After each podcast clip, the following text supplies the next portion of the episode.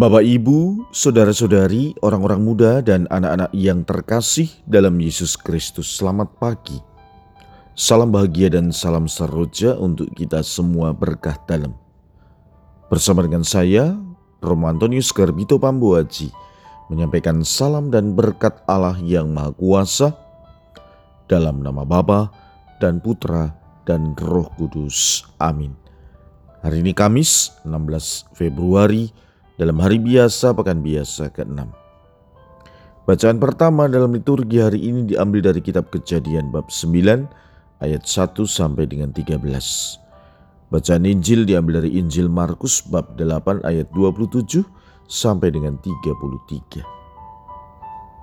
Pada suatu hari, Yesus bersama murid-muridnya pergi ke kampung-kampung di sekitar Kaisaria Filipi. Di tengah jalan ia bertanya kepada murid-muridnya, Kata orang, siapakah aku ini? Para murid menjawab, ada yang mengatakan Yohanes Pembaptis, ada juga yang mengatakan Elia, ada pula yang mengatakan seorang dari para nabi.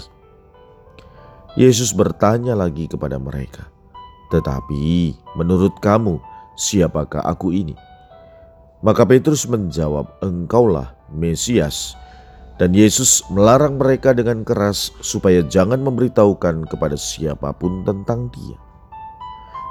Kemudian mulailah Yesus mengajarkan kepada mereka bahwa Anak Manusia harus menanggung banyak penderitaan. Ia akan ditolak oleh para tua-tua, imam-imam kepala, dan ahli-ahli Taurat, lalu dibunuh dan bangkit sesudah tiga hari. Hal ini dikatakannya dengan terus terang. Tetapi Petrus menarik Yesus ke samping dan menegurnya. Maka berpalinglah Yesus dan sambil memandang murid-muridnya ia memarahi Petrus katanya, Enyahlah iblis, sebab engkau bukan memikirkan apa yang dipikirkan Allah, melainkan apa yang dipikirkan manusia. Demikianlah sabda Tuhan, terpujilah Kristus. Saudara-saudari yang terkasih, ada dua hal yang bisa kita renungkan dari sabda Tuhan hari ini.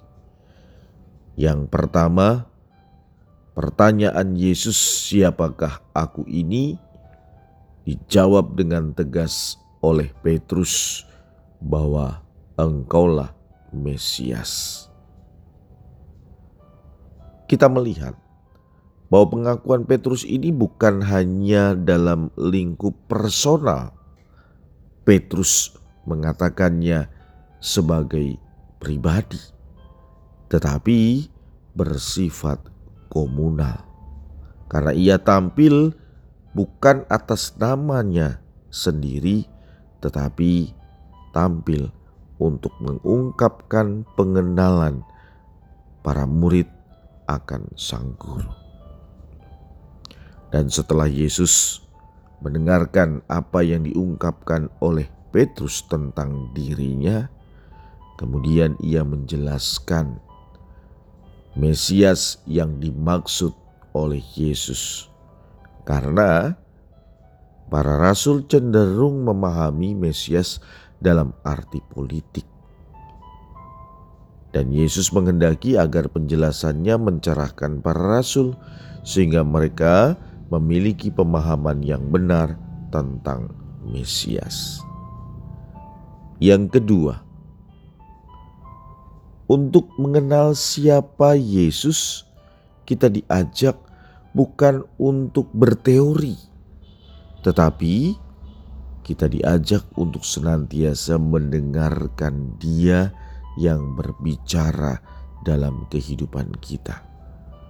Maka pertanyaannya adalah, apakah kita juga punya waktu untuk senantiasa mendengarkan Dia? Marilah kita berdoa. Ya Tuhan, semoga kami Kau izinkan terus untuk Kau beri kesempatan mendengarkan Engkau berbicara dalam diri kami. Berkat Allah yang Maha Kuasa, dalam nama Bapa dan Putra dan Roh Kudus. Amin.